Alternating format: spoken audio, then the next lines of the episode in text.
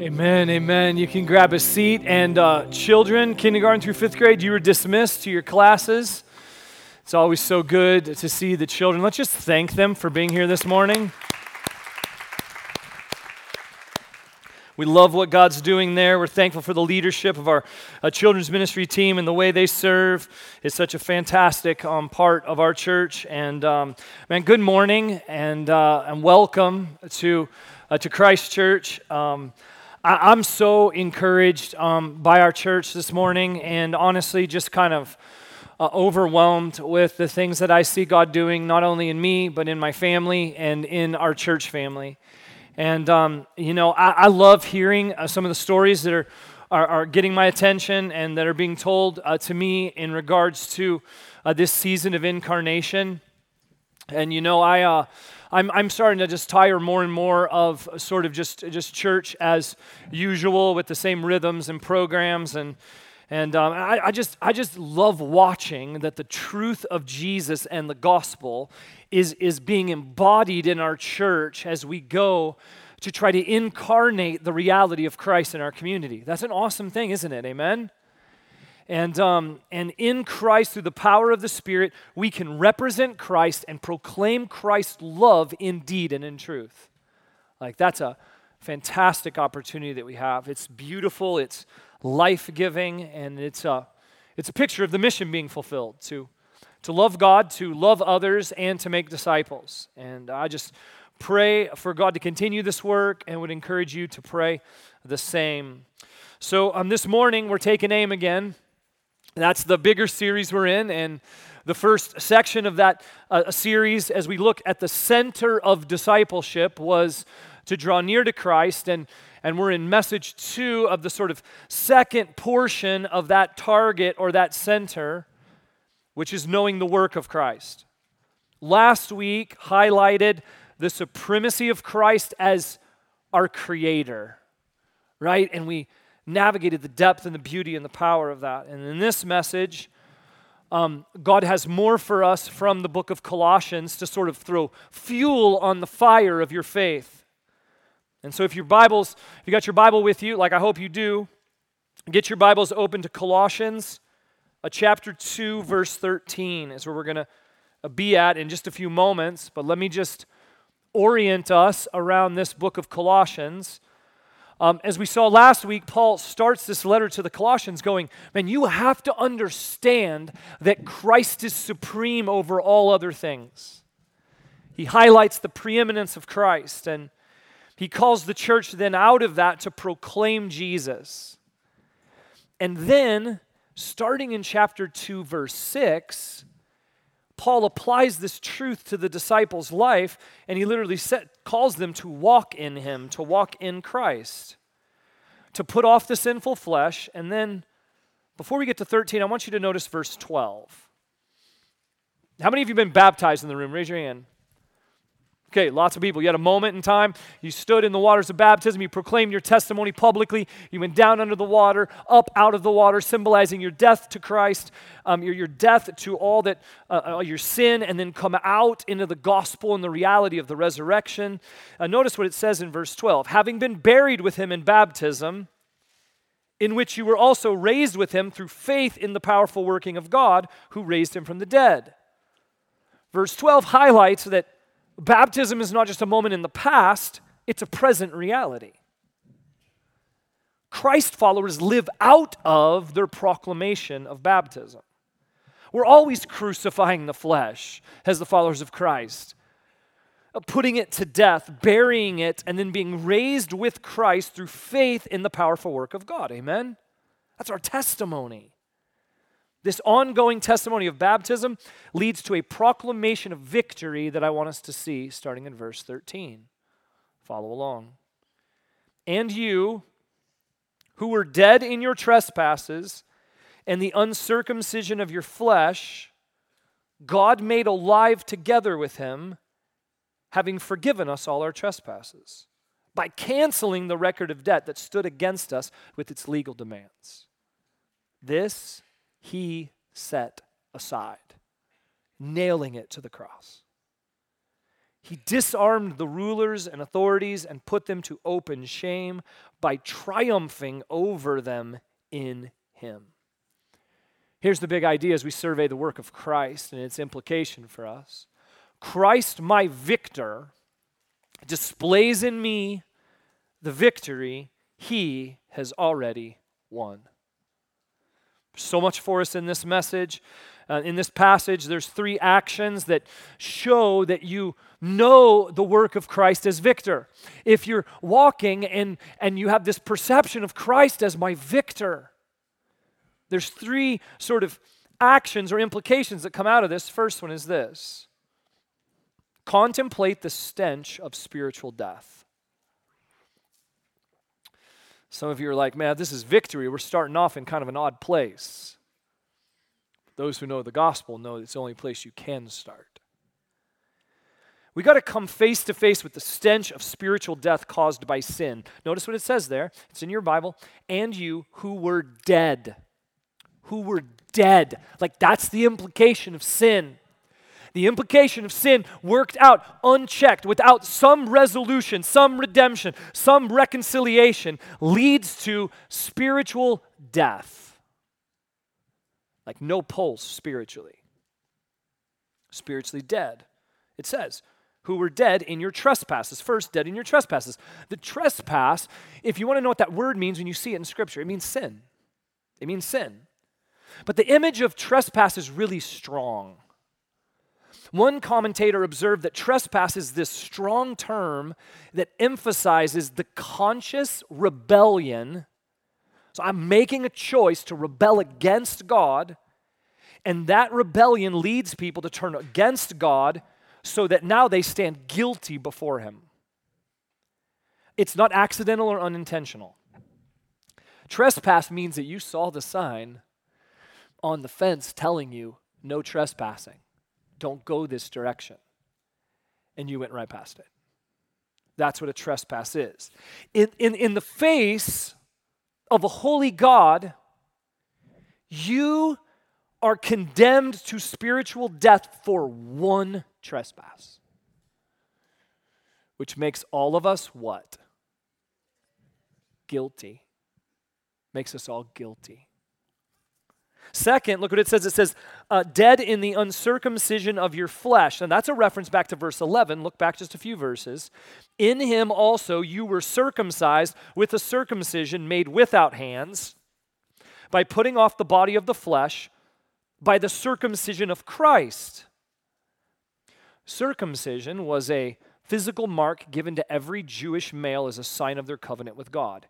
If you don't know what circumcision is, please ask your parents after the service. I don't care how old you are, just call them up. It will be awkward, I promise you. But, but what verse 11 is talking about and what the New Testament points to is this circumcision is not physical anymore. In Christ, it's a circumcision of the heart the heart is designated and set apart in a covenant relationship with God. It's a circumcision, as it says in verse 11, of Christ. It means your heart and your flesh are now set apart for Christ, not for sin. It means you're surrendered to the authority of Christ. Before faith in Christ, you're, you were dead in your sins, and your flesh was not surrendered to Christ. We have to remember this reality that you were dead. We have to contemplate the stench of spiritual death. You know, um, death stinks. Like, death really, really stinks. In today's culture, though, we're, we are so insulated from the full reality of death. It, like we, we, we try to make death as quick and clinical and clean, and we wonder why we have this, this remnant of like, that was terrible. But I don't feel like I'm given permission to have any space to process it. It stinks, like literally and figuratively. And what the culture we live in is so different than ancient cultures. We're insulated even from the smell of death. Now, now, this is a bit of a gross illustration, but it has a point, a connection that needs to be made. Because otherwise, we'll read something like you were dead and we'll just pass by it in the clinical, clean understanding of death. And we'll miss something that God wants to teach us. A decomposing body smells really bad. There's a smell of death. It's worse than the smell of the milk bottle that you discover uh, underneath, the, underneath the seat of a van in the summer. Anybody with me on that one? Some parents are like, when I even say milk bottle in van summer. Just those com- words combined don't lead to a good response. It's, it's worse than a, a decomposing body is worse than a, a four year old's diaper. Okay? I love maturity in my kids. That maturity I did not like. And uh, the smell of death is actually caused, I thought found this so interesting, uh, by gases released uh, in decomposition. And two of the dominant gases, you got to look at this because sometimes when people make up words, it just makes sense. Here's the two words uh, that are the gases cadaverine and putrescine. Cadaverine is, is, comes from the word cadaver, okay, so that makes sense. And the other one is putrescine, which is close to the word putrid. Which, when you get a bad smell, you know, you're like, that is putrid. It's so gross. And into this, I just had to ask the question maybe it would be helpful if we were more familiar with the smell of death. Why? Because terrible smells, we know this, terrible smells cause repulsion. There is something about, about a terrible smell that immediately causes, causes you to like pull away and then to address the smell. Okay? Like, it's like junior high um, uh, students and the smell of their feet when the shoes come off. In my house, I would say often, I'd be like, foot bath. Go get a foot bath. Because the smell causes you to want to pull away and you want to deal with that. Listen, listen. Sin causes spiritual death. Sin and our exposure and our giving ourselves to it literally causes the decomposition of your spiritual life. And we might be insulated from the smell of physical death, but we cannot fail to understand the stench of spiritual death caused by sin before highlighting the work of Christ, we have to recognize our sin before holy God and go, that smells terrible. And we've got to make sure that that smell is sort of stuck in our nose and that it's uh, causing us to be repulsed by it and to pull away. It's the smell of death. Let the repulsion of it when rightly understood and rightly identified in this passage, you were dead in your trespasses in the uncircumcision of your flesh. Almost to sense how, what the smell was when you were when you were just dead in your sin away from God, and then allow that repulsion to, to cause you to address sin with zeal. And confess your sin to God quickly and willingly and consistently because you know that in Him is the only place that you can be cleansed and where and where actually the, the decomposition through the work of christ can actually be reversed. Where the where the putrid smell can be replaced by the beautiful aroma of the gospel of jesus christ. You were dead. Now with the stench fresh in your nose let's see the victorious work of god. Second point this morning. Followers of jesus christ who understand that jesus is the victor are going to be a people who claim your place in Christ's victorious kingdom. the good news of the gospel is coming. Look what it says.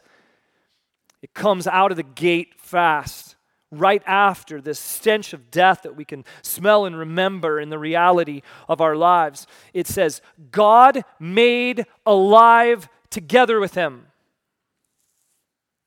It's God's work right there on display. He made you alive, turned your heart, opened your eyes, changed your heart.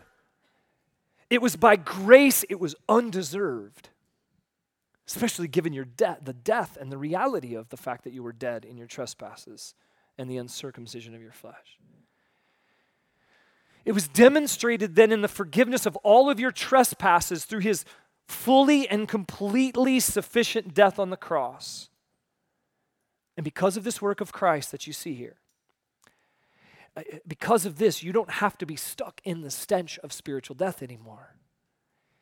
You can reverse it, you can eliminate the, the, the stench, but look what it says next. It says, God made alive together with him, having forgiven us all our trespasses by canceling the record of debt that stood against us with its legal demands.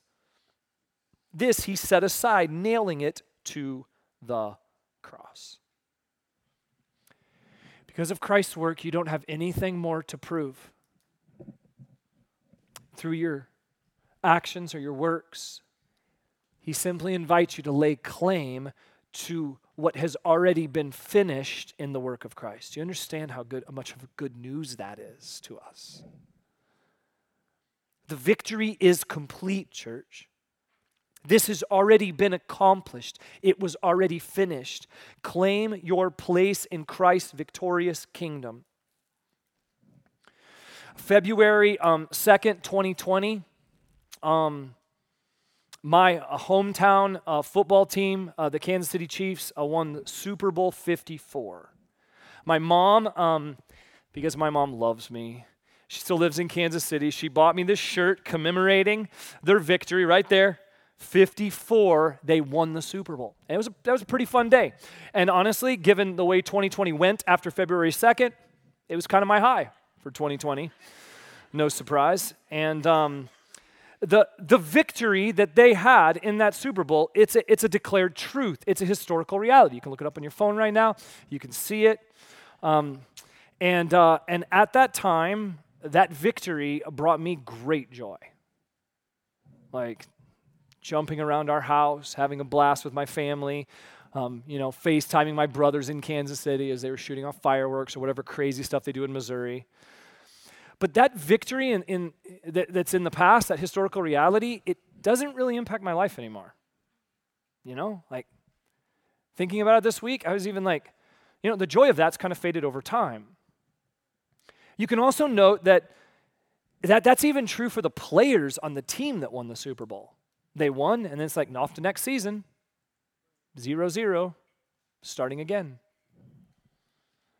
You notice that the positive impact of, of so many events in our lives diminish over time. We, we all have stories, though, don't we, of the person who, um, we may, some of you may be this person. They, they try to squeeze a lot of joy out of their glory days. Anybody know what I'm talking about? You know what I'm talking about. If you don't know what I'm talking about, you're probably the person still telling the stories of the past, trying to find significance out of that past in their present, but they still seem stuck in the past. And it's honestly kind of awkward to encounter. You're kind of like, um, you seem to be trying to squeeze a lot of joy out of your past glory. And it's kind of awkward. But it's different with the gospel. It is so, so different with the gospel.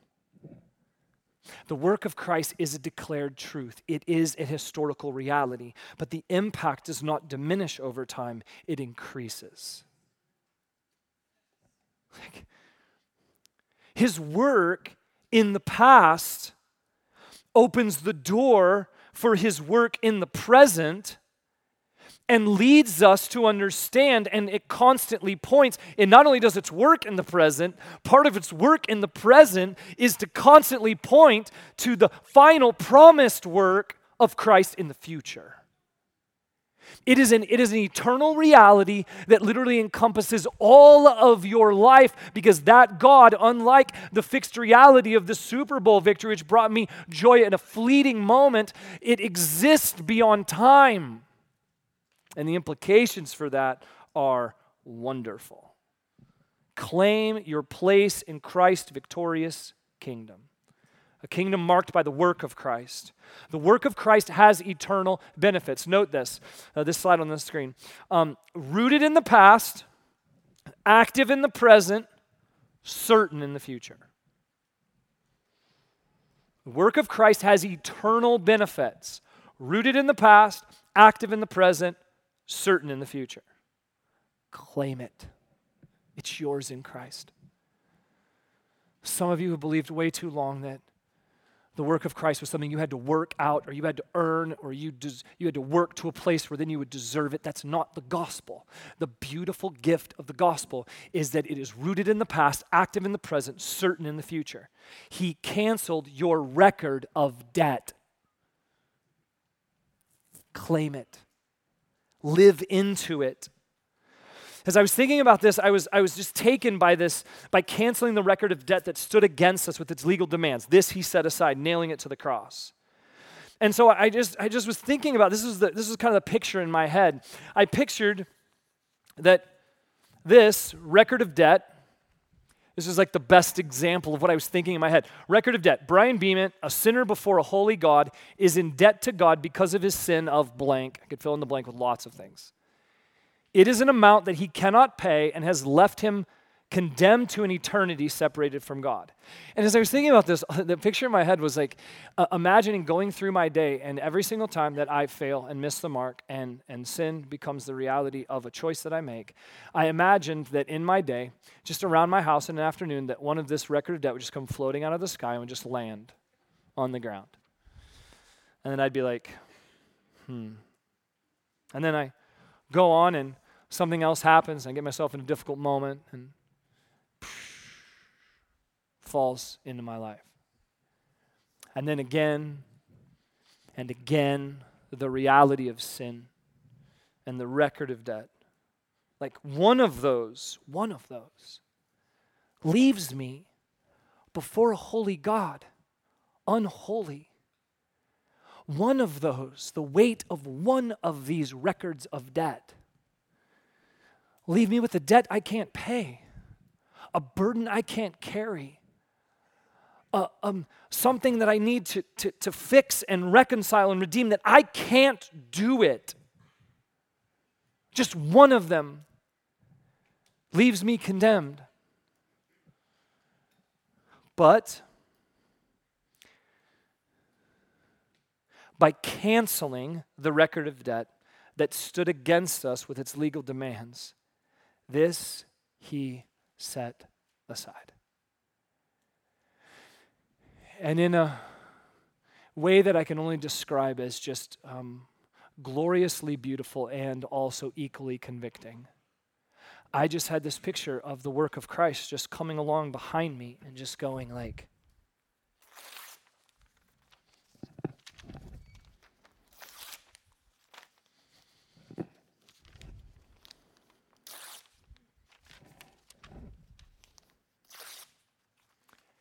and just nailing it to the cross. And through faith, that work is still as accessible to me as when I first, first came to Christ. To claim the work of Christ in the past and apply it to your sin in the present, that's what it means as a disciple to walk in repentance. And, and, and that's how I live in the reality that I was made alive together with Him. That the, that the reason why I can do that, the, the reason why I can access this work of Christ that literally comes behind me, already knew every sin that I was going to sin, already bought it on the cross, already accomplished everything, already finished the work. And then in my, by, my, by faith, I'm just accessing um, the, the aliveness that, that God says I've been made alive together with Him. I'm accessing the resurrection power of God through the work of Christ. All of your trespasses are forgiven. All of them. Not one stands against you. You owe Christ nothing. He paid the entire record of debt. All the demands have been paid in full. There's no payment plan in the forgiveness of Christ. Like anybody happy for that? There's no payment plan. Is all you're going to be owing until like 2200. There's no purgatory where you've got to like finish that debt. It's preposterous. He died on the cross his work was full and complete and victorious. There's no interest added to it, nothing stands against you. Yes, the reality of sin is, is that the sin that plays out in my life does have consequences. but nothing stands against my right relationship with God that can help me deal with the consequences, learn from the consequences, so that the, the stench of death I'm avoiding now with the wisdom that I've earned and learned from that. It has been set aside. This is the victory. His body was given, his blood covered your sin. Christ is the victor. It's rooted in the past, it's active in the present, it's certain in the future. Claim your place in Christ's victorious kingdom. Christ, my victor, displays in me the victory that he has already won. Then this last one celebrate the triumph.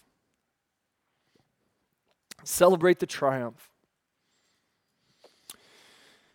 Verse 15, um, church listen i think about this a lot when i'm when i'm when i'm like unpacking the gospel uh, in my life and when i get the chance to unpack it uh, to you in church. There's times when i'm just like man i would have been really really good if it would have ended at 14 anybody anybody good with that?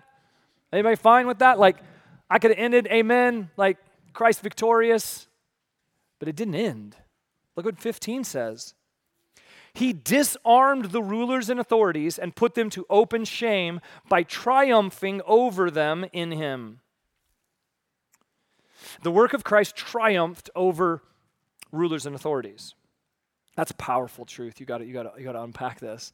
Rulers and authorities. Uh, Paul uses uh, this reference uh, a number of different places in his letters to the church, and uh, it communicates kind of the totality of supernatural and natural beings who try to rule, command, or exercise control over your life through any means necessary. It's any being who, or, or idea or, or thought or temptation that tries to lead you away from the leadership and guidance of Christ. All of it is informed or influenced by these rulers or authorities collectively. So think big group. Uh, in, in, in Christ's death and resurrection, church, in the work of Christ, in his victory, part of his victory is that he disarmed the rulers. It's like he replaced their, their gun that can shoot bullets right into your soul. He replaced it with like a water gun.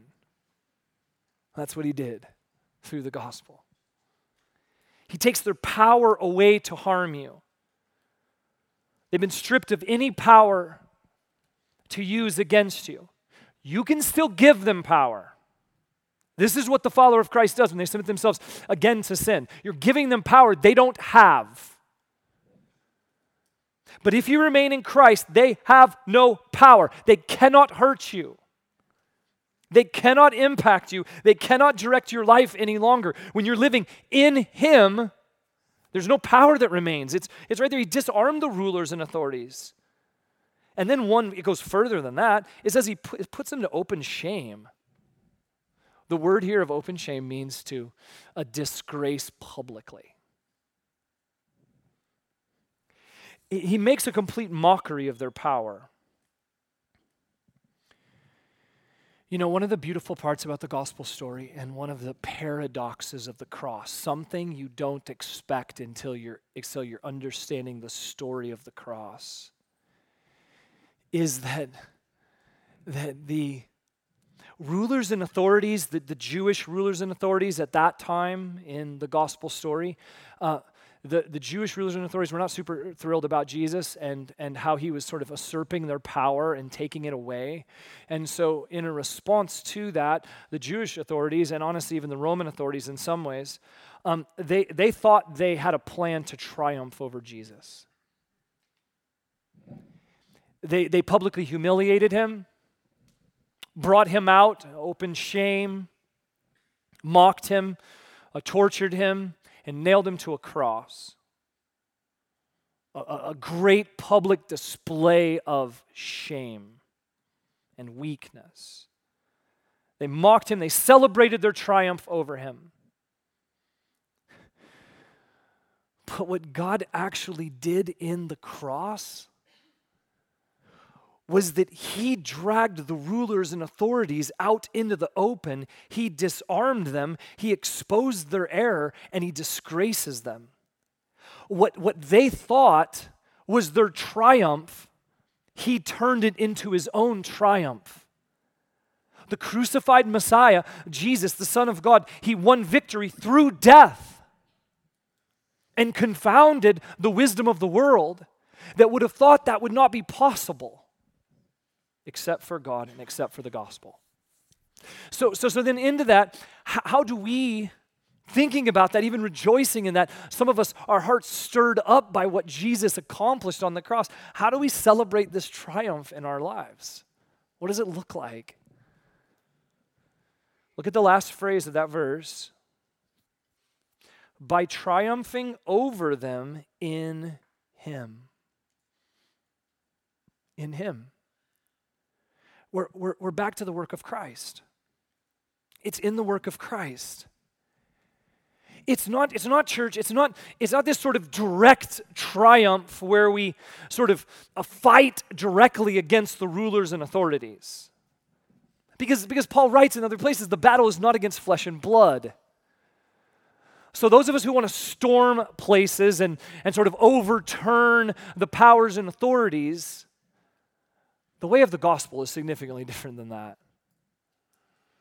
The way of the gospel is to be compelled with something so much greater than that that you just disarm it of power by leaving people with no interest in those rulers or authorities because they found a power way greater to submit to. It's not through some wartime mentality. It is the victory comes by triumphing over them through the work of Christ. Victory, this is hard sometimes for us to get. Victory, particularly in our nation and our culture, victory comes by living out of the reality of Christ's death on the cross and then living into the power that comes from the truth of his resurrection. You can't have one without the other. So we're called to celebrate the triumph. I believe that. But, but I want to I wanna, I wanna correct something that happens a lot of times in the church in America. Um, what happens is we've got to be careful that the work of Christ does not lead us to this thing called triumphalism. Anyone heard this word? I, I, I love our church because in fir, after first service, one of the women that was in the first service, she said she fact checked me on triumphalism. I was like, I love that. And it is really a word, okay? I did not make it up. That is not a pastor word that I made up in a message. Triumphalism is this it's excessive exaltation over one's successes or achievements. Triumphalism. Now, triumphalism in, in the faith or in theology, it means that you're focused on your life being filled with glory and joy, but you ignore or diminish the way of the cross. The call to suffer that leads to the triumph and joy. Listen, it is always life through death. It is always life through death. Gordon Fee summarized it this way when he wrote about this. He said, Now, while it is true that we are promised glory in this life, though not the kind we may crave in our sinful flesh, we are most certainly promised suffering as well. I, I think that um, sometimes in our weakness and insecurity, in our grief and in our suffering, we feel sometimes in the church like, and I know some of you feel this, and I, I watch this, and I've seen this play out in a variety of ways that have, has been unhealthy in the context of the church. We feel like the, the way of the cross just ends with the resurrection, so we should just end with this constant sort of sense of like, we've won! And like this celebration, and we're like high fiving and we're like dancing around. But then the person who's right in the midst of suffering looks at that and goes, ah, I, I, I can't connect. Because what I'm walking through is heavy and hard and difficult. Triumphalism, when it's not balanced by the way of the cross, can be incredibly off putting to others, even in the context of the church. It's, it's almost like this idea of like, I, I sort of skirt past the, the, the cross just to get to the resurrection that that my my my understanding of my faith is just i'm just trying to like put the put the bow on it without redeeming what's broken and it's, it's it becomes imbalanced and and, and you start to get this thing that happens in the church where, where people become ignorant of, of true suffering, sometimes because really what God's done in their life, they don't even remember what that was like in a moment. But we know the reality of life and brokenness means that all of us at times are going to come face to face with suffering. Guaranteed. Even just the reality of, of life and death is going to lead to that. And it can cause you in triumphalism to live in this sort of reality that causes you to be out of touch with the real emotions of grief and pain that always come in this life through suffering. And it can start to feel fake. Anybody sense that at times? You know what I'm talking about? here's the thing the definitive triumph of Christ's victory, to declare that Christ my victor, means that what I've seen most consistently in people's lives is the balance between a humble confidence and a rich compassion. A humble confidence and a rich compassion. If you want to pray for a balance of two things in your life as a follower of Jesus Christ, still living confident in the victory of Christ, but a humble confidence. God, you've brought me to this place where I have confidence in you, but it's all because of you. It's not because of me, because I was dead in my trespasses, and I can still remember and, and experience the stench of spiritual death that you've redeemed and you canceled. And I live with the humility of that reality, but a confidence in what you've done. And at times, a rich compassion because I know what you've done. And I smell death still freshly all around me in this world. Gospel triumph is a balance. To really celebrate the triumph, what you have to do, church, is simply what it says here it's to walk in Him. To walk in Him. It's where you participate in the work of Christ in your life. You suffer as He suffered. You're not surprised by suffering. You're actually mostly surprised by the fact there's not more of it. Any glimpse of not suffering is a place for rejoicing. You communicate the gospel to the world through your life and through your words, but you know that you're guaranteed to face rejection and persecution, so you're not surprised by it. And you can walk in it rightly. You crucify the flesh to purify your life from sin so Christ can be seen in you more clearly, following the way of the cross. He's the suffering servant, so you're the servant willing to suffer. He was crucified on the cross, but triumphs through the power of the resurrection. And so you, like Paul proclaims in Galatians, are crucified with Christ, but you'll triumph through the power of the resurrection. See, the triumph comes rightly balanced in this life because in Christ you can actually, through the work of Christ, you can navigate suffering because He showed you how. And you can experience joy in it even because of the purpose and the hope of the gospel that we talked about, that's real because of his victory. Because you found something so much better in the cross and resurrection. You triumph through suffering because he is your victor in suffering and glory. And his victory promises you the hope of his final return when all suffering will come to an end. This is the triumph that you celebrate.